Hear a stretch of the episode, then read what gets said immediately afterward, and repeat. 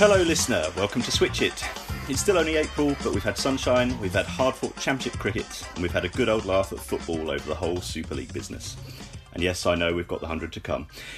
The world is far from being back to normal, as the situation in India sadly shows, but the, uh, after the severe curtailment of last season, 2021 is looking far more promising. Summer's coming, so today I'm joined by a couple of ESPN Cricinfo sunbeams in UK editor Andrew Miller and England correspondent George Dobell. Blinking in the light there. Lots to discuss since we last got together, with the Championship and IPL ongoing, England injury watch featuring Ben Stokes and Jofra Archer, and the curious case of Ed Smith, national selector and rest and rotation architect, who last week was emphatically dropped. First up, though, Miller, you've doubtless already been for a net or two. How broken are you? less broken than I was after my first net, which is progress. That's all I can hope for. Um, although I have bruised my bruised my hand dropping a catch, which is a good start. So you know, start doesn't mean to go on. But yeah, uh, the sun's out, and um, yeah, bring it on. Yeah, good. Uh, all socially distanced and sanitised, I'm sure. Uh, George, you've been you've been back to Edgbaston for the first time in a long time. Yeah. Not not able to sample the catering at the moment though. No. Although they're still giving us nice tea and coffee, but we can't really complain, can we? It's it's a very uh, strange environment. It really is. It's not as much fun. I mean, I'm not complaining at all, but it's weird without anyone else there. A very few journalists, no spectators, so uh, it can feel kind of like watching on a with the sound down on a giant TV. I, I, I don't know. It's some days have felt quite long, but I've been lucky. I've been at really good games. Uh, but it, yeah, I can't wait for spectators to return. I mean, that, that, that in a nutshell is the massive difference between. I, I've been at Ch- Chelmsford for my first two games, uh, which has felt absolutely normal. You know, almost a, a tiny little ground, a tiny little press box. We've been moved into into an overflow suite, just effectively the corporate suite at, at Chelmsford, which is just a just a marquee on stilts. Uh, about five people there. It's felt delightful, small and small and parochial down at down at Chelmsford compared to, as you say, the massive widescreen, huge, great uh, media centre at, uh, at Edgbaston. It's just the, the difference between stadiums and grounds, I guess, and it really. Well, does, and also how the world's changed because obviously, well, not obviously, but when I started at Edgbaston, for example, you'd have probably three local journalists. You'd have people from the Guardian, Times, Telegraph, and Independent. Um, that that conversation that's gone. It's completely gone. So uh, that's really really weird. It takes a bit of getting used to. Um, it's just different. As I say, we we we you can see normality, can't you? It, it it's there. We're not so far away. But the sooner we get back there, the better, eh? It's getting closer, and uh, well, even if we're not in press boxes, we're watching on live streams and getting pretty much the same experience. We will come to all that. Um, first one to get into is, uh, I think, the changes made to England's selection. Uh, the departure of Smith, uh, the elevation of Chris Silverwood to a position of dual responsibility as head coach and selector. Uh, there are various ways of coming at this. Um, Ray Illingworth is bound to get a mention at some point. But, George, first off, uh, how much of this was simply the fact Smith's time was up? Well, I mean, I uh, it's not as if he had done a particularly long period. I mean, he he would have liked to do at least another year, I'm sure. You know, the cycle would always include the away ashes. I think. I think the there is an element of slightly clearer reporting lines, but I think it's a bit of a nonsense to suggest the head coach wasn't always responsible. You know, if England lose the Ashes, it was still going to be Silverwood's head on the line. Uh, and I think really what's happened is that um, Ed Smith wouldn't particularly toe the line. He was being dogmatic in his decision making. Uh, I'm not sure he was being a team player, actually. So I think it was more about individuals than uh, structures. And I think it could have worked, the, the current system. And it can work this way too, but. Uh, Chris will need a lot of help, and it will need to be there'll need to be a lot of dialogue between him and the scouts, uh, and that's absolutely fine. What happened with Ed is that I think he became quite insistent, and there was a bit of mission creep in the way that he went about things. And I think that uh, whatever they're saying, I think he ha- they made the change because of the way that he was doing the job.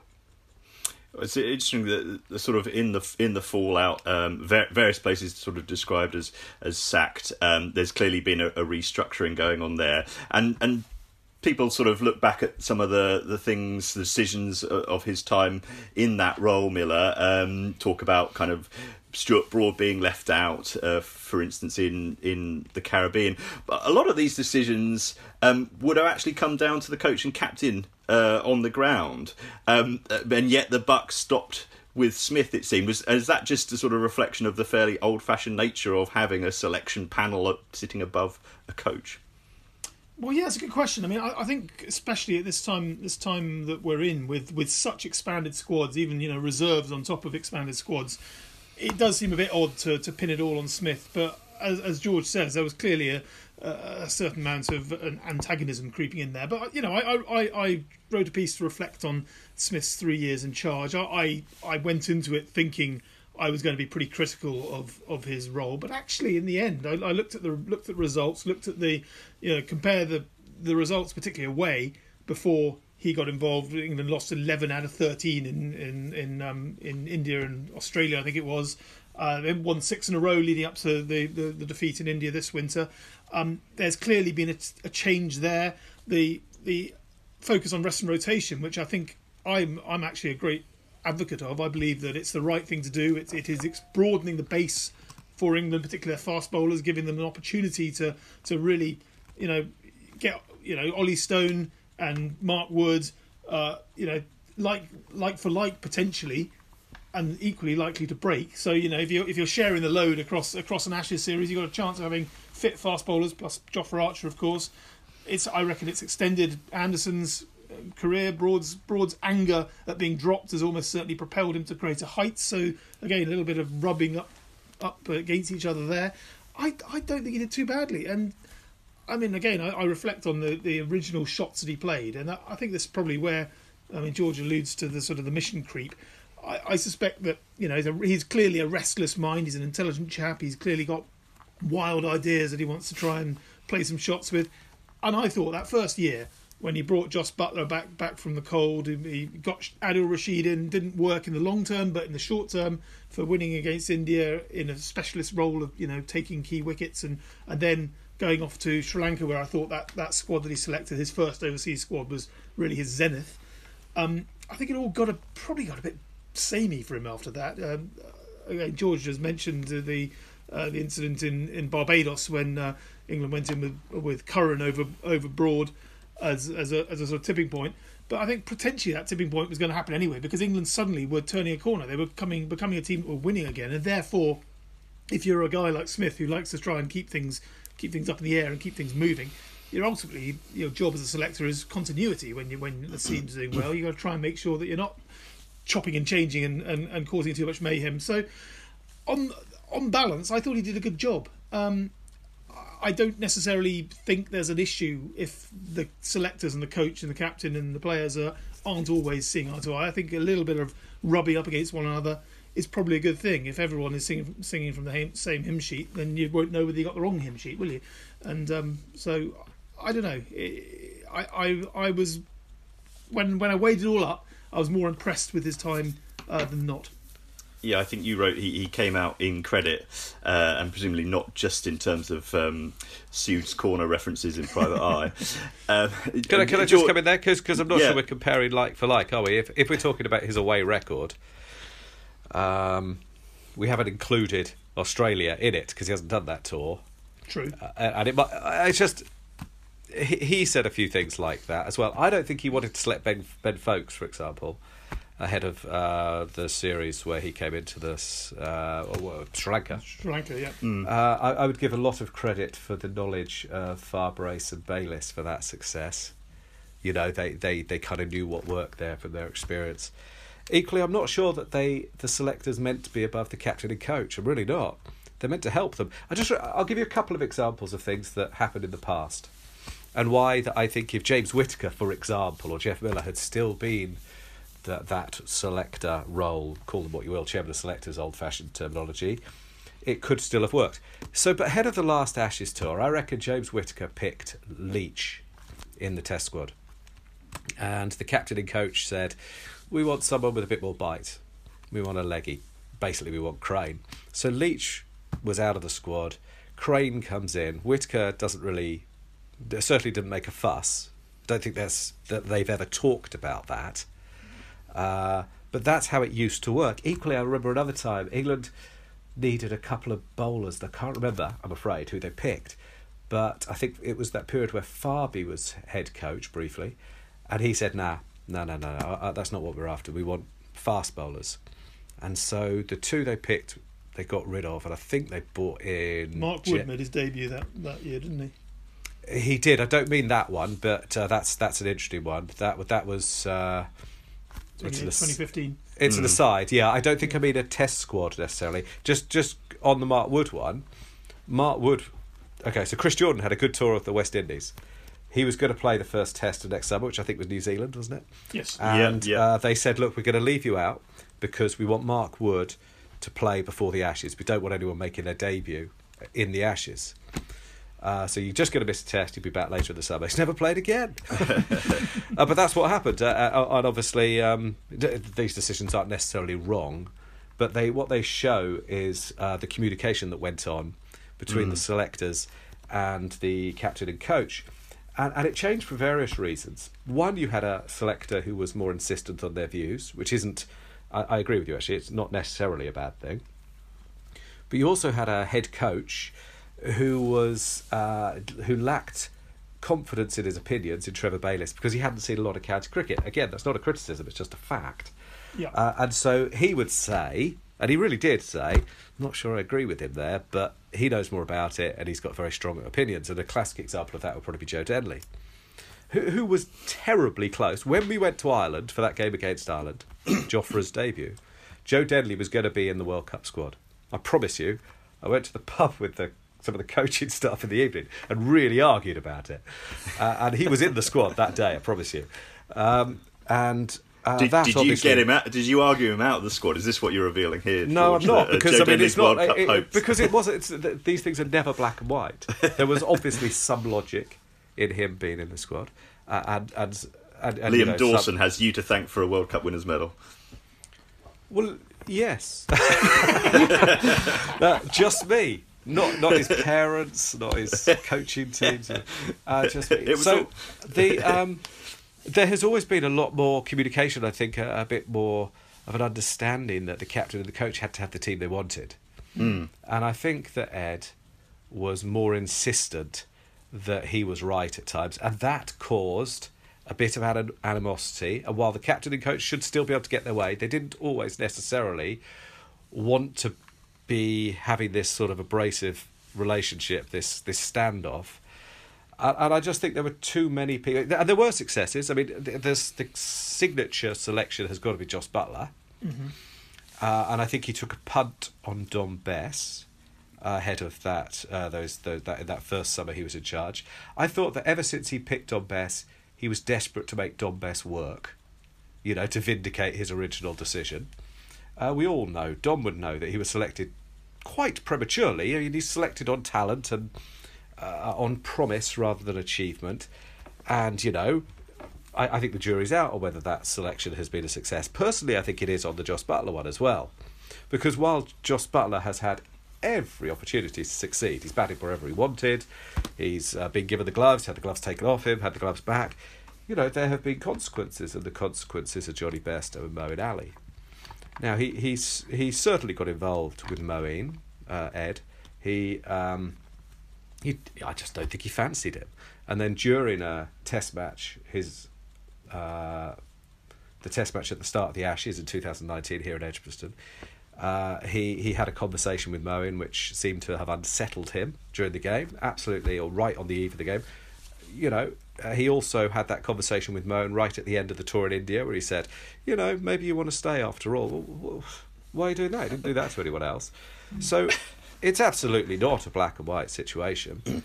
But I think I'd say again, it could have worked, and I think this is a decision born out of personality rather than structures. And uh, they, they will say that there are clearer reporting structures, and there is a bit of truth in that. Chris Silverwood is absolutely the man who's going to be held responsible for stuff, and that's fine. But I think he already was really.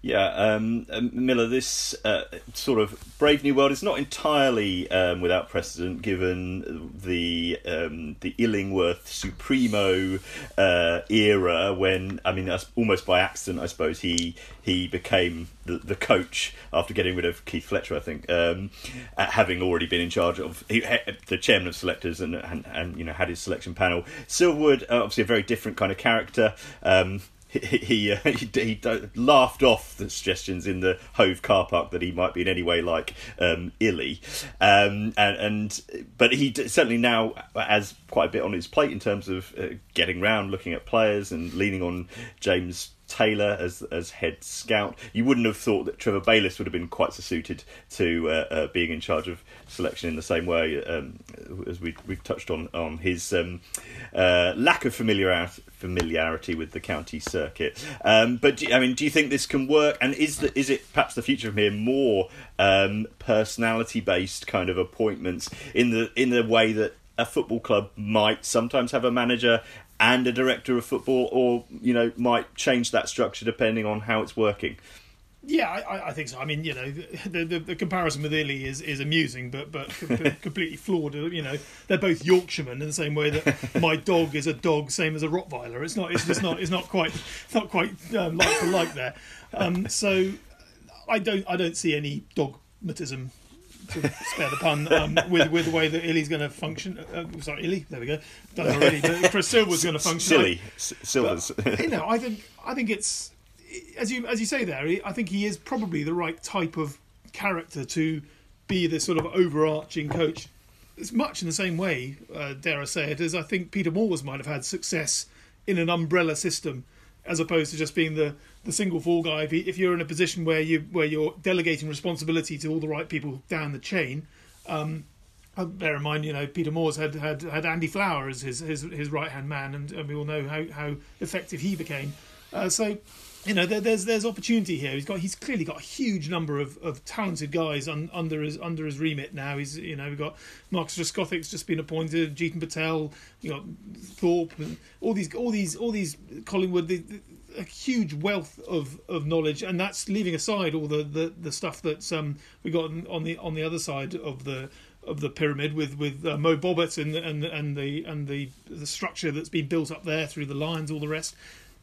It, it is it is a superstructure that there aren't many areas I don't think that are going to go unnoticed in all of this. I think it, it you know for all that uh, you want to make sure that county cricket doesn't get put to the put to the margins and you know don't get guys not being given the credit for achieving. I think the way that things are set up at the moment is such that you know the, there is there is there are eyes and there are live streams as well. There are ways to keep an eye on players way beyond um, the the old school method of actually being there at the ground and and watching with your own eyes and all the rest of it. So it is it is entirely possible. I do think he's the right type of character, not to not not to take the power uh, to heart.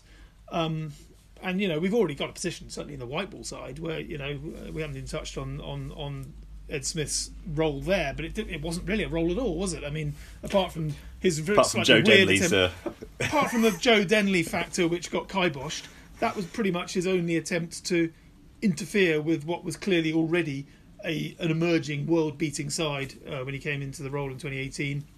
Clearly won the World Cup with pretty much the same side, and the situation with Alex Hales, whereby you know endlessly being asked. Ed Smith was endlessly asked in in in the past few months, uh, is there a way back for Alex Hales? He couldn't give a straight answer, and the we're not here was, to talk about that today, Andrew. is what he Precisely. Would, he we're not here to talk to about that. He didn't have. He didn't. He, he didn't. He, he didn't have the power to pick Alex Hales, which says an awful lot about where his role in white ball cricket existed. Ed, uh, Eoin Morgan had a veto essentially, uh, and that's fine because England are winning, and and you know if if if England start losing, I dare say Eoin Morgan's head will, will be on the block, um, and rightly so. It's it is a it is a, it is the it is the, the, the burden you carry if if if you are um, if you if you're willing to put your head above, above the parapet. And that's why the rewards are so good. And a, a little another little reminder here because I I think not everyone understands this. Ashley Giles, for all that he seems terrifically amenable most of the time, uh, he's ruthless He's properly ruthless. There's a track history of him doing this throughout his career. he is prepared to make very difficult, awkward decisions if necessary, and I think this one was a big one. That's a very good question about Alex Hales, and let me give you an example. Um, on the uh, on on the subject of um, kind of data and weighted averages and all that. I mean, George uh, Mo is, is a bit of a protege of, of Ed Smith, so we're not moving away from from uh, any of that business, are we? Well, I don't think we ever really embraced it anyway. I thought that was Ed Myth. Uh, That's that's where it comes from. Nonsense. Well, what what data told him that picking Jason Roy was a good idea for the Ashes? It's smoke and mirrors. It's nonsense. They're not looking at the data at all. I think, uh, but- Keaton Jennings' weighted average in the summer of uh, 2018 was about 35 or something. You know, uh, even though Keaton Jennings would be another one. I mean, I don't have the figures to hand, and I didn't know you were going to bring it up. But Keaton Jennings' recall is very interesting because I reckon he played after he was dropped and before he was recalled. He played something like twenty-five innings without passing. We passed fifty twice, and they were hundreds. One of them on the flattest wicket in the world, and one of them were very good innings, to be fair. Uh, he he'd be a good example of someone who was recalled to vindicate an original decision. And this idea that he's a, a spin specialist, I don't know whether well, it's come from an, an excellent innings he played in Galle, uh, which is absolutely fine. The hundred in Mumbai, uh, I- I'd be a bit careful about that one. I think he was dropped on naught, dropped on twenty eight, something like that. I believe he was, yeah. Uh, and I, and it was before the pitch started spinning. I mean, I, I don't want to diminish the achievements because you know, Test hundreds, bloody hell, good luck to him. But the the, the idea that this this that regime were particularly interested in data, you know, John be- picking Jos Buttler, that that's a absolutely reasonable, yeah, decision. but it's a hunch. It's a hunch. P- picking Dom Bess. I've been through his data. He was averaging, I think he still is actually, more than 40 with the ball in second 11 cricket data schmater. They're not looking at data. They use the data to justify it. If you that we live in an era, era where people think they can explain everything through data. It's an absolute myth. That's not to say these things aren't helpful. The biggest decisions you make in your life, anyway, aren't based on data. Decide who to get married again with, with through data. Decide where to live through data. Decide, Go, go, go, go and check the bank balance to be there. Well, you do, and, that, and that's actually probably not a bad example. I'm, I'm carrying this metaphor far too far, but the but the point being that uh, you know these things are useful, and you're an idiot not to look at them. Uh, you know, you can't just pick people who look awesome but don't actually score any runs. Uh, but I, I think the idea that they have been scientifically going through the data is, is a nonsense. And I, I, I honestly, I ride a coach and horses through it. I think I just have, haven't I? If you want more detail, I'm happy to rant on it a bit further. uh, uh, yeah, well, we will. Crip Viz will, will be sending around the hitmen right now. No, they're yeah. great, but they are. But you know, they do market themselves a bit. I love their data. It's brilliant. I love our data. I'm a stat geek in many ways, but that's why I can tell you that data's like words. You can put it in any order you want to justify the point of view. Uh, Honestly, you can. I do it. Uh, well, I, I you know the whole had a- thing. Mowing, mowing Words alleys. Uh, mangle, I test, do. Mo- mowing strike rate. Yeah, Test cricket being better than what Underwoods. It's Well, uh, pretty good, yeah. Yeah, but equally, his uh, average is probably worse than I don't know Mike Gatting's with the ball. I mean, so uh, you know, uh, and, and his economy rate too. So where where does it stop? You, it, do- do not think that data gives you answers. It might give you some guidelines. I mean, I did um, have a friend who once explained he was sort of ha- mulling whether his attraction to another girl meant he should dump his current girlfriend, and he he did put it to me in terms of he'd like done the maths and decided he was better off staying with his girlfriend. So you know, some people do work like that. That's Um, very interesting. I- and they say romance is dead. Um, but that, let's assume that data will still lucky feature. girl, eh? Lucky, Yeah, lucky girl. Yeah, I think they're still. I was going to say happily married. I think they're still married. Um, Name him. Go on. if you're out there, Henry. Uh, so uh, the the, um, the selection of the um, the groups for the summer Miller. I mean. Uh, We'll assume that data will probably be used. Uh, there's a, there's quite a bit of championship cricket still be still to be played. Um, there are factors like the IPL and uh, quarantine restrictions uh, on coming back from India to to uh, keep in mind. We are sort of six uh, weeks or so from, from the first test of the summer. I mean, uh, a, a lot of Chris Silverwood's kind of groundwork here is already done. He knows a lot of the players from the winter. There's they're probably going to pick a large squad anyway. Um, but it will be interesting at least uh, to, to see who the who the names in the frame there are. Won't it just, particularly among the fast bowlers, because we could we could be ending up with a situation like we had at the beginning of last summer, where it looks for a brief moment as though we're going to rotate through the summer, and then suddenly Broad and Anderson get get get the hump as usual and want to play every game because you got Ollie Stone looking lightning quick. You got um, you got Ollie Robinson who's taken nine for in, in, an innings. You got all these guys who've been through the bubbles and have, have served their time, sort of waiting on the sidelines, waiting for their opportunity. Um, this non World Test Championship pair of fixtures against New Zealand are a perfect opportunity to, to play some shots, particularly as you mentioned with, with the likes of Stokes and and and Archer and other other guys injured or or, or at the IPL. Bairstow may still be at the IPL, probably not given Heart Sunrise's form, but you know what I mean. Um, there, there's there's a chance to mix it up, and you know you look at guys like James Bracey, another example of a bloke who has put in the legwork and really does deserve a chance to to show what he can do in in the, on the main event. He's he's put in the form this summer, uh, but then so too has has uh, Dan Lawrence in a low key way. So too is Ollie Pope. So too have incumbents left, right, and centre. So yeah, good luck to them with this one. I mean, it, it, it's going to you know it is an extension of the of the rest and rotation bubble era. Uh, but taking it into a home summer is a slightly different dynamic because given that everyone is here to choose from, so uh, I, you know, secretly Ed Smith might be glad he's not involved with this one because it's not not going to be a very easy one to pick. I don't think. Well, there are one or two things that we know for certain. I mean, injuries and niggles always happen early season. The one that um, you know we're all preying on is is Dom Sibley's finger. Of course, I think the the Sun did a pull out, didn't they? You know, uh, we will be um, uh, pray, praying that he is fit by um, June the second. Ben Stokes is is not going to be fit. He's he's got a broken finger sustained at the IPL. Jofra Archer is um, is going to play county cricket. He's not going back um, to uh, uh, to India. Um, so yeah, it's not going to be George. It's probably not going to be the first uh, choice eleven by some stretch. No, not by anywhere near. I don't think. But, but I mean, who knows what's going to happen with the IPL? But I don't think the New Zealand team will be first choice either, will it? I mean, they've got some really good players in India right now. So no Kane Williamson, mm. presumably. Mm no no uh, Boult, no um, Jamieson, which is, would be a hell of a shame because I think we're all looking forward to seeing him. So. Um, yeah, the, the, the IPL is a is a major issue in the international schedule, but that will only be increased, exaggerated by the the need to quarantine, and and it's quite hard to see an exemption being granted at the moment, given the seriousness of the issue in India. So, uh, yeah, uh, I, the the positive of that is it probably will give opportunities. Uh, Robinson is he, he, Robertson and Craig Overton actually have been knocking on the door hard. Mm. In another era, I think they'd be playing already, and and I think they'll do fine. I think they'll do fine. The problem you get is if they do fine, then what do you do? then what, what do you do when they're all back? And and and do you want to play Mark Wood and Ollie Stone as well? Maybe on sluggish, very early season wickets. If they are, I don't know that they will be. I I don't know uh, whether you do or not. Um, because there might not be much in it for them. And equally, if you give someone like Bracey a call up now, are you saying you've got a year? Because you probably don't want to be giving people calls up in the Ashes or right before the Ashes, you know, one test before it. So um, there are big decisions to make.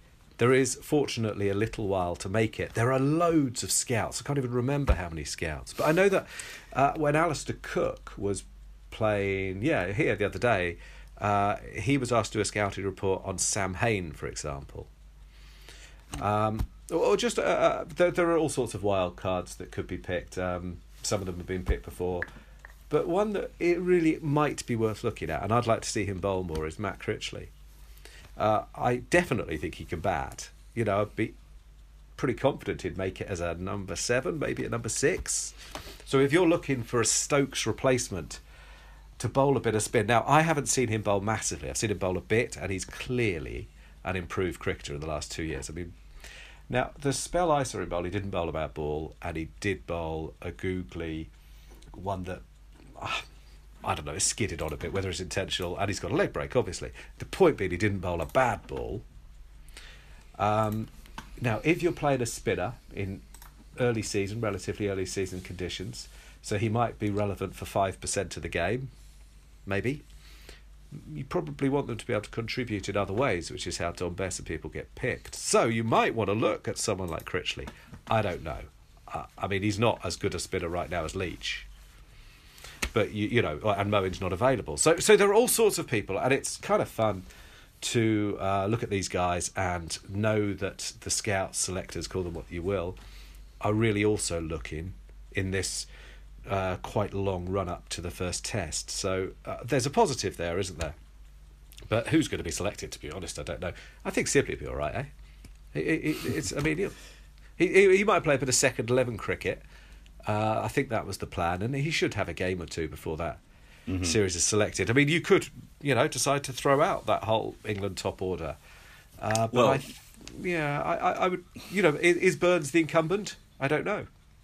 He's not. Yeah, strictly, well, he was. He? Yeah, he's not. Not not in the side, was he? In the, at the end of it in India. Um, I think he played one bad shot in about his last six tests. I mean, if you go back through his dismissals against Pakistan, data, yeah, data. the data makes him look like he's gone blind or something. Uh, honestly, you look at the deliveries he got. He got a series of unplayable balls. I think we overused the term, but I think he actually did. And then he played a rubbish reverse sweep mm. when he hmm. was set uh, in Asia, and um, it goes from there. It's a, a, reminder of how ruthless you have to be. Equally, you're not going to want to. You know, England have invested in Zak Crawley. There's something potentially special there. You've got to stick with him, haven't you? And Ollie Pope. Yeah, well, that's um, uh, the thing, uh, Miller, about um, the, kind of the big gap between England's last test and the completely different conditions that it was played in. Um, but arguably, yeah, Sibley and Burns um, as as the openers uh, uh, in the previous summer at home, and, and Crawley made 267 at number three in his previous test um, at home. Uh, oh, Joe Root is is a, is a guaranteed uh, pick at number four. You'd think that's that where things do get fairly certain. Um, Pope, Lawrence, Ben Foakes is maybe around, but some some of those names. Um, that George and yourself have touched upon. I mean, lots of people putting their injury free hands up at the moment. Um, the the ghosts of England openers past, in fact, as well. I mean, um, names like Sam Robson, Adam Lyth is the second leading run scorer in the country at the moment, um, and Haseeb Hameed scored two hundreds in his in his last um, championship outing. Well, yeah, I know. Paul Paul Edwards was, was waxing lyrical about about uh, egrets nesting at the top of the top of the um, uh, the cathedral and uh, soaring soaring over the over the over New Road in, in celebration, etc. I mean, glorious. Uh, you've got to be careful with Haseeb Hameed. It's it's too easy to get too excited, and I think let's just take take pleasure in the fact that he's in form. But no, let's not go there yet. Let's just let let, let, let him be, let him be, let him settle in.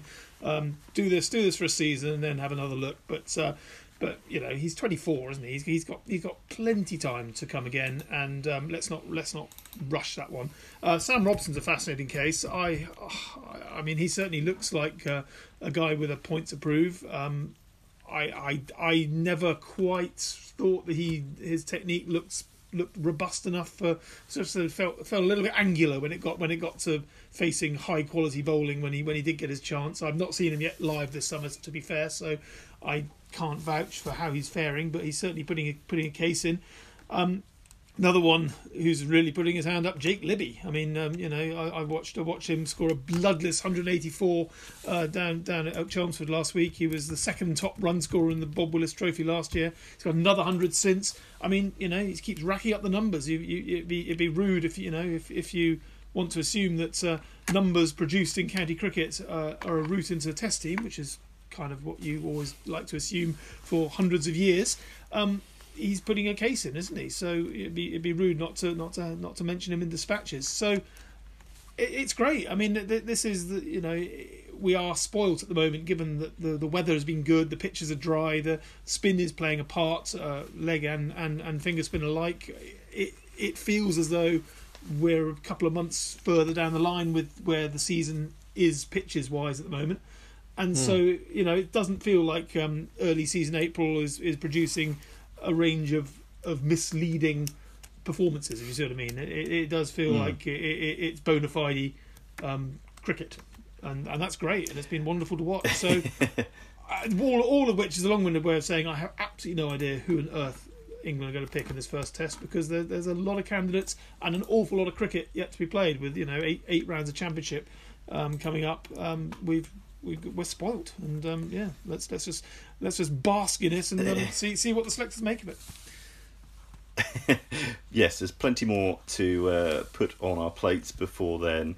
Um, Darren Stevens isn't the leading wicket taker in the country, so that tells you something. Uh, Who is? Is it Robinson? It's, it's yes, Ollie Robinson with uh, 20 wickets from his three games. Who else? Overton, not, Higgins.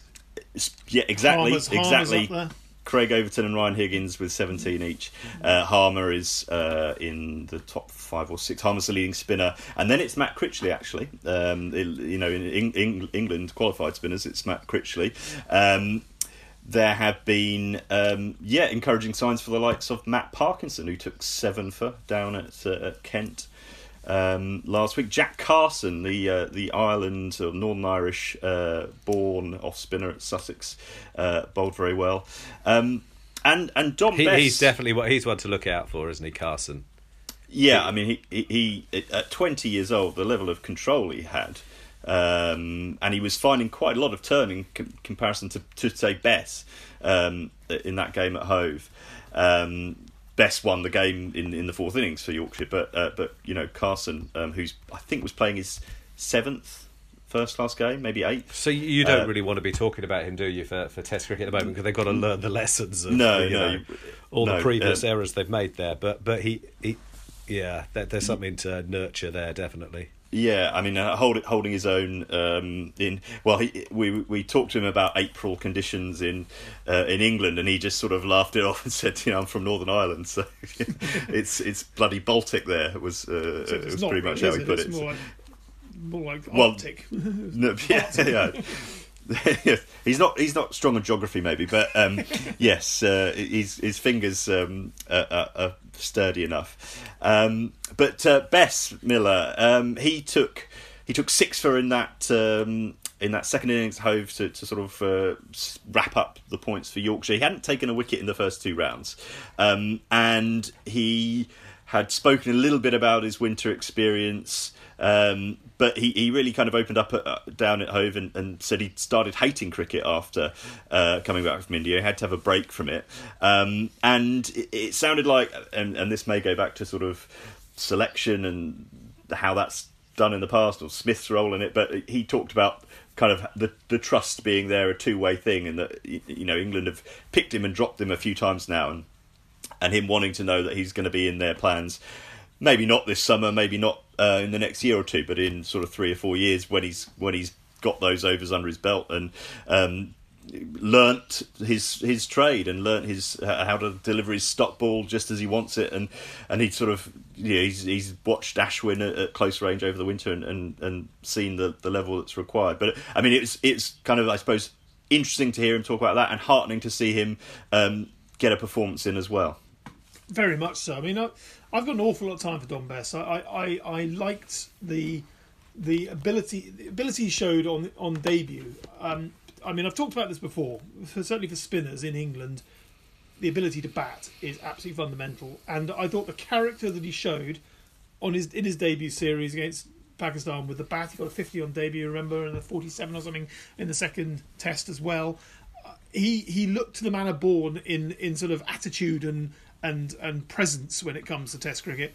But as we all know, as a as a bowler, as a spin bowler, he is a work in progress, and he's been he's actually been very good and very open, very very modern, I suppose, in talking about mental health and and and he's, he's addressed it in previous series as well, and he's talked about it a little bit in, in, in the last few days as well.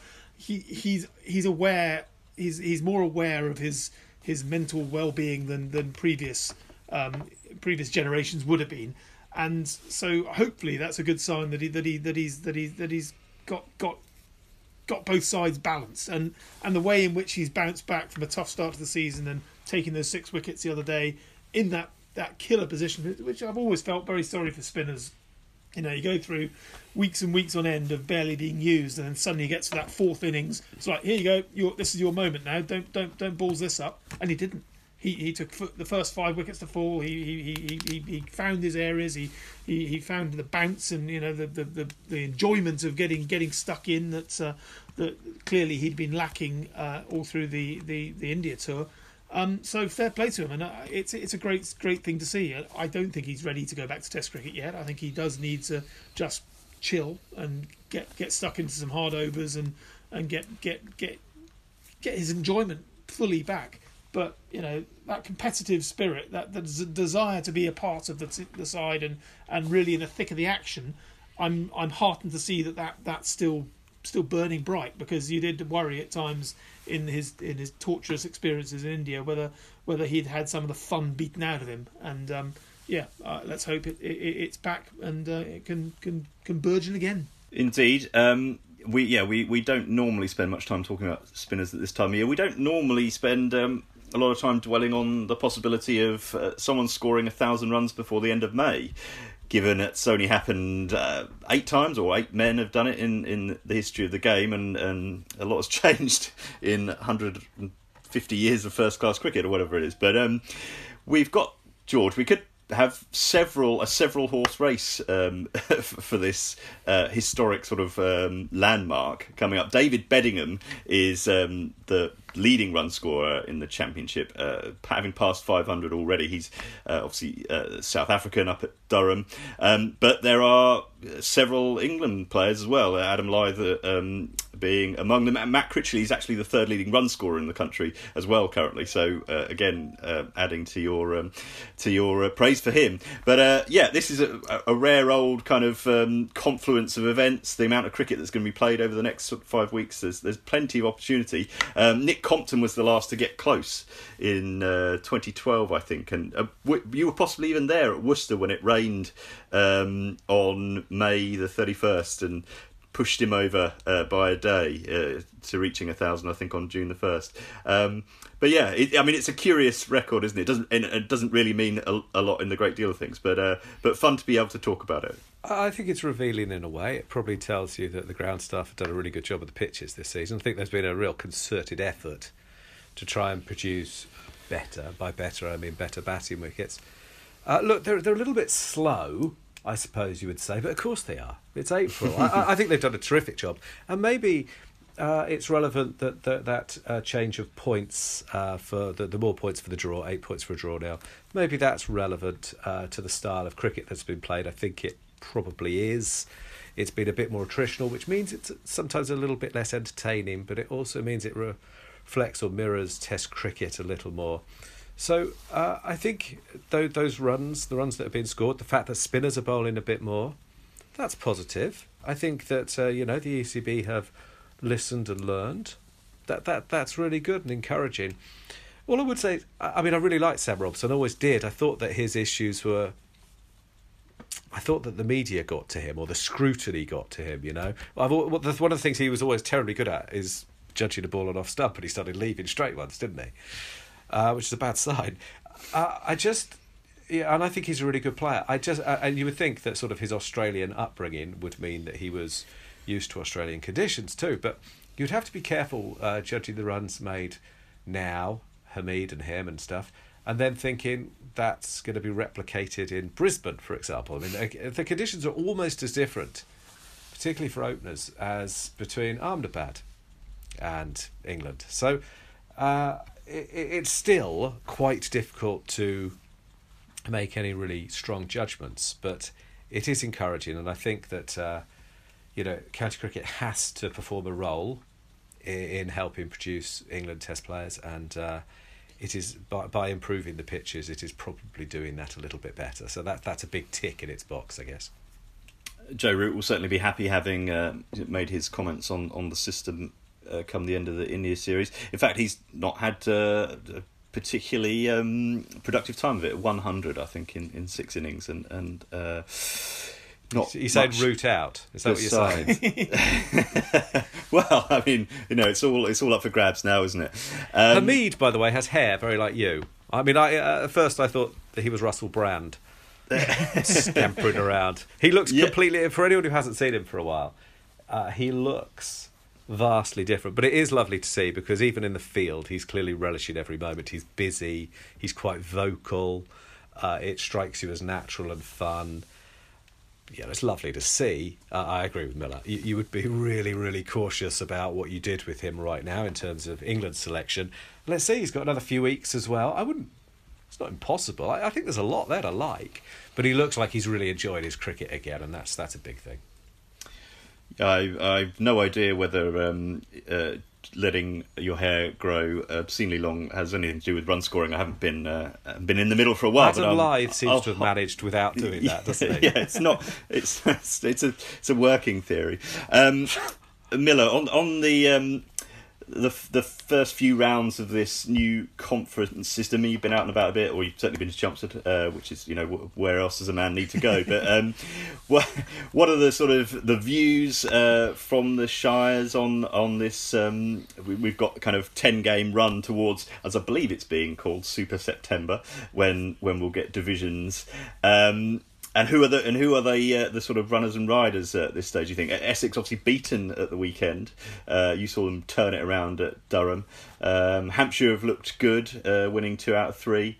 Uh, Somerset won two out of three, but lost one, I think, as well. The, the Roses teams are, are, tussling for top spot in um, Group Two or Three. Yeah, I mean it's it's been I've I've really enjoyed the, the this group stage. I mean the pr- the proof of this system will come when when they split off in August and you have the, the, the top league, second and third third division, and then suddenly you're going to end up with, with teams in the third division broadly playing for nothing. And that that's the thing I think everyone was a little bit wary of in the pre-season. They all say, "Oh, I prefer the I prefer the, the old school two division." But right this moment, when everyone is playing everyone, and you know you got you got Durham and Essex, for instance. I mean, the, you know, it was great to be down there watching a, an absolute humdinger of a game at Chelmsford between essentially the last great team of the county championship against the current great team of the county championship. You know, you're talking about Durham, who won three their three titles between 2008 and 2013, and then got relegated in 2016. The same year that Essex got promoted, they hadn't played each other for 11 years, and then suddenly they come together in a sort of in a sort of heavyweight bout that hasn't hasn't been able to happen because of their their separation across divisions, and it's it was an absolute humdinger, and, and Simon Harmer uh, settled it in the end, but not before it was being pushed to the absolute wire over the course of four days. It was glorious, and you know this this opportunity to to mix and match and you know test these different teams that perhaps have been pushed to the margins for too too many years is great. Of course, you've got teams like Leicestershire who are just looking lost, uh, regardless of who they play. But I, I don't necessarily see a problem with with tossing it around a little bit at, at this stage of the season. Uh, and you know you're still going to end up with a situation as we saw with the Bob Willis Trophy last year, very truncated scenario. But ultimately, you can't deny that the cream rose to the top. The two best sides in the country got to the final, and the best side in the country won it. And and I I do sense that the same is likely to happen this year. I, I do sense that Essex, despite losing the first time in 22 years, they've you know they they they put in 20, 22 a, matches, I think, Miller. 22 matches, yeah, yeah. 22, yes, it feels like a long unbeaten run, but, uh... but no, you're right. But you know, they're, their first loss in a long time, but at the same time, their competitive juices are such that I that I, you would be surprised if they didn't find a way to to rise to the top. As you mentioned, Hampshire are looking formidable. Um, Somerset have uh, had that incredible chase at, at, uh, at Middlesex. The, the right the right teams that, that you would expect are capable of putting in the right performances that will that will keep them uh, bubbling to the top of their groups, and then hopefully we'll have a humdinger come come Super September or whatever they want to call it um, to to decide this. So yeah, I, I there haven't been many stage, surprises, have there? Not haven't been no. many upsets, if any, actually. I mean, arguably no, Warwickshire, Warwickshire knocking off two two fifty against Simon Harmer was uh, uh, the upset of the, the tournament so far. Yeah, I meant yeah, but they they were would have been at the end of uh, the 2019 season. They would have both been in Division One in 2020, is what I mean. Mm. You haven't seen many sides that would have been in Division Two in 2020. I, I think there was one, but uh, there are very very few upsets now. That no, it's not necessarily a bad thing, as you say. It's not necessarily a bad thing, uh, but it might mean long term that you don't have the best playing the best. Mm. and you might have some soft wickets and soft runs. That that's the worry. Longer term, my worry would be I'll make a little prediction for you here. So the 100 will be expanded, I suspect. I don't know whether it will be wow. played over 100 balls. I suspect it hasn't even won't. started yet. And I yeah, but I suspect it will be a T20 competition in a couple of years. Um, I, I mean, I might be wrong, but I, I, I suspect whatever happens, it will be expanded. So it'll become 9, 10, 11, 12 teams, 12 teams, I reckon. At the same time, you've got that Division 3, whatever you want to call it, rump uh, at the end of the championship. Again, six teams. I, I think it's a lot easier for um, for things to be added than cut. You know, you don't have to dig up a rose to kill it. You just stop watering it. And that is, I suspect, what will become happen. a gardening podcast. Yeah, it was all right doing loads of gardening. Um, that is what I suspect will happen. So the teams in Division Three will become ever less relevant.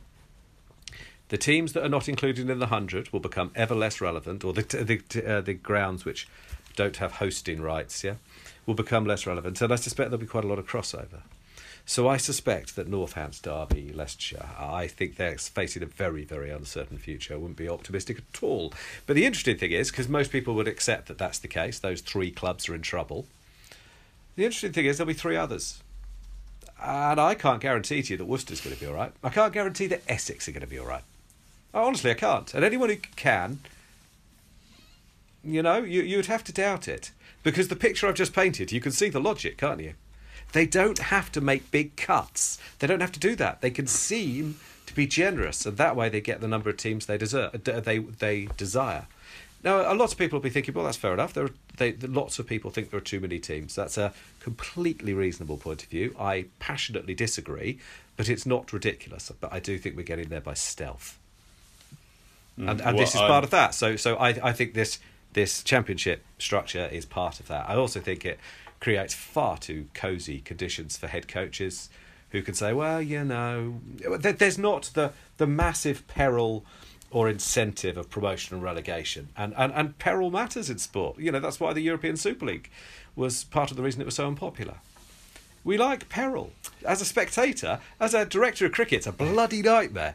But it's not about them. It's Well, about entertainment. Th- and at the moment, they, they can say, oh, you know, second conference, second division, whatever. It doesn't look as bad. They don't have the axe hanging over them in the same way. And while that might help them make longer term decisions about selection, about young players, you know, I think the, the role of coach has always been to juggle long term development, short term success. And if they don't like doing that, they should go and become plumbers. Well, I is, think this, just is this not though? Is this this scenario not just bringing forward the peril to a degree? I mean, I can see a Yes. scenario co- come come come the last couple of rounds where there are a couple of really big teams that have to win two games to get into the top group, or or, or, or whatever it may be, or tight little teams who, Yes. who have got a real Yes. real puncher's chance. I mean, I can't I can't. It's not it's not. I agree. There's the lack of jeopardy in the in the end game is going to be going to be a concern. But I, I don't think it will seem as term. bad. Okay, I don't think it will seem as bad necessarily not getting into the first. I think uh, you know if you're in the second, you might think, okay, we'd like to have been in the first, but you know only six teams get in. We had a rained off game. I just I think it will make it a bit softer. That's all. And we don't. And there's been loads and loads of good stuff about uh, this season. And actually, that game that I saw the other day, Essex Warwickshire, geez, it was brilliantly tough. I mean, were, Essex were the better side for quite a lot of that game, of course. They should really have won it, uh, probably. But uh, it was the good thing is it was really, really tough cricket. But you would kind of expect it to be. I think Essex are about to play Worcester, aren't they? That will be interesting because Worcester have struggled in the in red ball cricket for the last two or three years. Equally, uh, to Essex, I'm trying to think who else- you know those. There will be some mismatches. I'm not saying this game against Worcester will be, but it would be interesting to see, you know, how how players on the fringes of England, whether they really cash in against you know slightly easier attacks or anything like that. I don't know. It would just be interesting to see. Well, you've certainly loaded up the peril for uh, supporters of Leicestershire, uh, Derbyshire, Northants, and so on. Uh, I think if the ECB don't make Chelmsford an international ground in the next couple of years, uh, they're missing a trick. But um, we've we've probably just about got time, um, Miller, for a quick whistle stop tour of the England players at the IPL. Um, we, we've we've really feasted on Champo, but there there is other cricket going on. I mean, it's perished the thought, but um, uh, out out uh, out in India where uh, there obviously there are other concerns as well, and uh, the the um, the public health situation, um, the uh, and, and that has the IPL is ongoing, but there are there's an on, there's a debate there about how much um, value it is, or whether it's you know providing relief and so on, and. Uh, we've seen some Australia Australian players leave um, the tournament in recent um, days, it, partly because of how difficult it's going to be to get back home uh, we saw Liam Livingstone uh, come back uh, because of bubble fatigue, uh, again in advance of a, a, an extra quarantine uh, requirement being added to travellers from India to the UK. Um, but on the actual field uh, of play, there there have been um, some interesting performances. This is a a T20 World Cup year, of course. England don't don't know for certain how they're going to go at that tournament, what their, their ideal 11 is. So, I mean, perhaps the CSK um, exploits of, of, of Moeen and Sam Curran uh, is the place to, to begin, uh, uh, not least because there are only about three or four other England players in the first 11s um, yeah. at the moment. But uh, uh Moeen, and, Moeen and, and, Sam Curran have helped get um, Chennai back, back on their perch almost. Well, it's extraordinary, isn't it? I mean, you know, they, Chennai are the are the, the godfathers of the IPL. They've they've been they've been to the playoffs eleven times in twelve years, uh, and last year was the first year they haven't made it when, for the years they weren't suspended, obviously. And Sam Curran was pretty much the only good thing that came out of their, their campaign last year. This year they seem to be building their team around him and, and extraordinarily Moeen as well, who was a spare part for RCB for the last couple of years.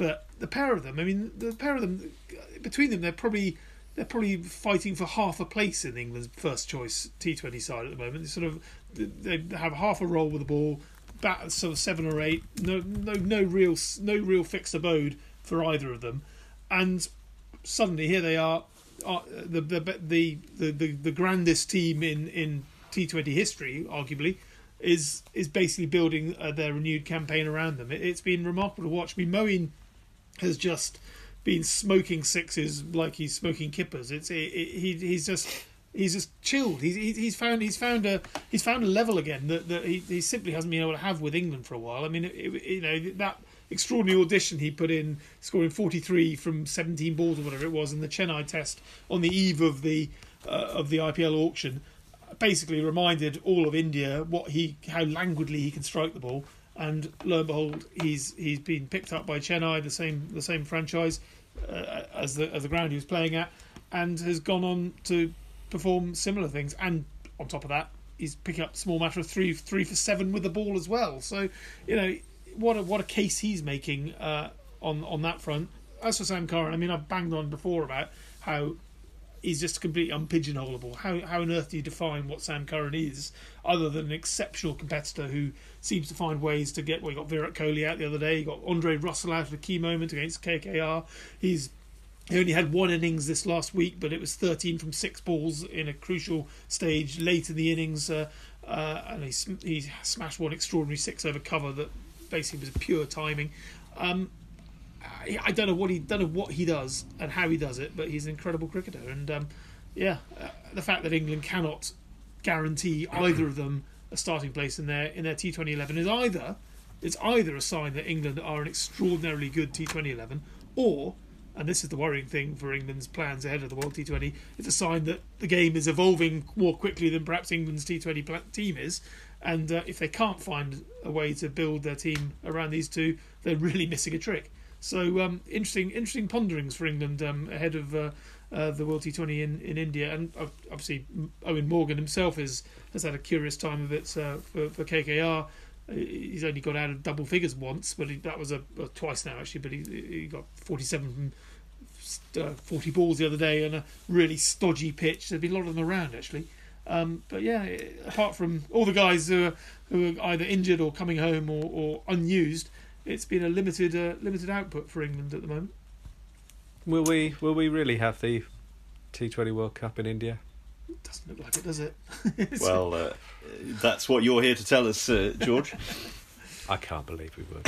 I mean, the, the, the issue with it is that the replacement venues are in the UAE, and I mean it's a bit better in the UAE, but it's really really tough, isn't it? I, but you would think that it's just irresponsible, really, to have a uh, you just the, the, resources that are required by cricket. Oh, I don't I don't necessarily get into the politics of it, but you know, if you get hit by a cricket ball on the head, say do you need to go to hospital and have oxygen, is that appropriate? Can you?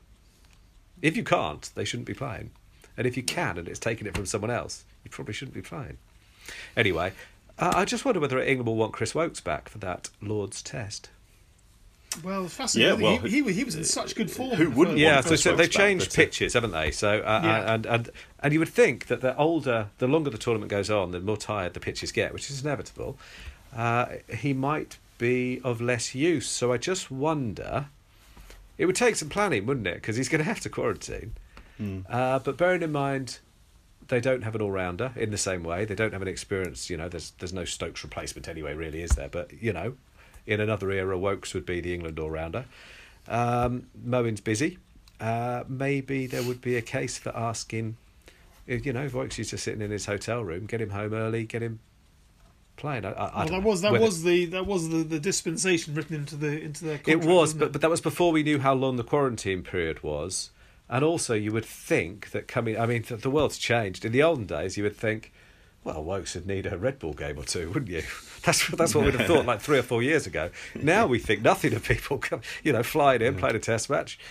Having not done it, what what Moeen played that test in India. He hadn't played a first class game for what seventeen months or something. Something like that. But I mean, you know, it's it's, it's very typical of Woakes' experience in the last um, last year or so. know, Yeah. to be to be the England England Player of the Summer at the PCA Awards and, and go out to India and, and not get a look in at all, and then be the player of the first round of the IPL and then not get a look in at all. I mean, you know, just as well he's a nice bloke because any more of this he'd, he'd turn psychotic, frankly. and then he'd be locked up and it would be absolutely no difference from his current lifestyle. I mean, I'm sure his I'm sure his five star hotels are a wee bit better than a prison, but y- you know what I mean. He that is a fella that spent a lot of time alone in a hotel room in the last six months. Yeah, There's only so uh, much you can do with your Corby trouser press. invented in Birmingham, uh, for, uh, just like Chris that Presumably right? Corby. I mean, presumably. I, where's the Midlands? We'll take it. Uh, yeah, yeah. Um, well, Chris Woakes, uh, very good egg. That is not in doubt. Um, well, that pretty much brings us to the close. I think just uh, I think confirmation of. Um, uh, confirmation of England women's uh, schedule for the summer. Miller, th- that's uh, it features a test match, so that's that's good news for them. Yeah, down at Bristol against India. I mean, uh, uh, fascinating. Uh, you kind of thought that, that Test matches, were, women's tests, were, were a thing of the past, but um, no, fantastic. I, I'm I'm I'm all for all for it. I just hope the pitches are slightly more sporting than we've had in recent uh, women's tests. I remember the, watching uh, the Ashes down at Wormsley in 2013 was a was a terrible track and. Was it Canterbury more recently? wasn't wasn't the most gripping encounter either. So let's hope uh, let's hope it's it's got a got a bit of sport in it. Something a bit more like that Perth wicket they had for the Ashes uh, Yeah. down under in 2013-14. Now that was a proper test. That was the only good England test of the winter, frankly, given uh, given what happened to the men currently. Um, so yeah, Yeah, uh, I th- bit, of- I bit, think- of, pa- bit think- pace and bounce. That's what we want. I think that's the only result test England uh, England. Well, no, they lost at Wormsley, didn't they, to, to India uh, as well? But uh, yes, um, lots of draws. Uh, they will be playing uh, India uh, in tests and limited overs, and and New Zealand at the end of the summer. Um, and George, you've already mentioned the dystopian Futurescape tournament, the hundred. W- wickets will remain wickets, though, not outs. So that's some, something to be cheerful about. I didn't didn't bother me at all. Um, uh, but you see outs used all the time, and uh, you know IPL coverage at the bottom of the screen because it's a shorter word, the dismissals. But uh, it uh, that stuff doesn't bother me at all. In fact, I thought it was a marketing gimmick. Honestly, I did, I, and I think we all fell for it. Yeah, we're What, still. it's the a- word it's a or con- the tournament? I mean, marketing's absolutely fine, but I thought that was a confected debate because deep down everyone knows that it doesn't really matter. Having said that, you and I have had uh, emails, haven't we, about uh, Cricinfo decided to use the term batters, uh, which Oh yes, I, we've had a few of them. uh, and I would say the same thing. Don't, don't sweat the small stuff. I mean, I, I, I'm thoroughly in favour of that decision. By the way, uh, I I think it's absolutely the right way to go. But even if I didn't, I would think, Jesus, there's better things to worry about because it doesn't make any difference at all. You know, people talk as if it's the breakdown of law and order and the end of humanity. Um, but the uh, yeah, so I thought the outs things was a confected debate to try and because it came at the same time that they were sending out all those emails going, don't forget you can still get priority tickets. Still don't want them. uh, so I, think, yeah. I, that- it, it got to me though that that outs thing. It, it just it just it, it did it did annoy me intensely actually because it just it just added to the general stupefaction of sport that's going on at the moment. It's like why why why do you need to just be stupid? Why why why can't you just you know accept that there there there is a lexicon to this sport and if you if you buy into the sport a little bit you'll learn the lexicon and it'll help you learn more about the sport. I I, I don't I don't see a problem there. And, Well, I and- agree. Look, I, I think the same about. I, I, I can live with. You see, I've never been anti the hundred format, but I do think they made it more difficult themselves. Just call it the, the ninety six or the hundred and two. I mean, why why would the one hundred two not be as eye catching a title as the hundred? I mean, honestly, what, uh, uh, uh, am I missing something? We- We're That's a uh, very fair point. And, and if of they had reduced the blast to sixteen or seventeen overs, I'd have been absolutely fine with that. If if that's what it takes to get the BBC to show it, no problem. none of us are clever enough to be marketing men, so uh, who knows? Um, Do the cleverest people that you were at university with did any did they go into marketing? They sure as hell didn't go into cricket journalism, of course. yeah, yeah, exactly. People in glass houses. um, um, we should probably leave it there. We, yeah, um, outs are out. Bat, batters are firmly in, which is, you know, it's the only way to, to properly make sense of uh, Steve Kirby's famous sledge about having seen better batters in his fridge. Um, I think that will do us for today. We've got a few more weeks of championship action, um, including the planned return of fans next month uh, before thoughts turn improper to Test cricket. Chris Silverwood and James Taylor presumably lining up uh, their scouting missions via their preferred motorway services. We'll keep sending out our intrepid reporters with their own packed lunches, of course, to bring you the latest news. My thanks to Miller and George and to you all for tuning in. This has been the Switch Hit podcast on ESPNcricinfo.com.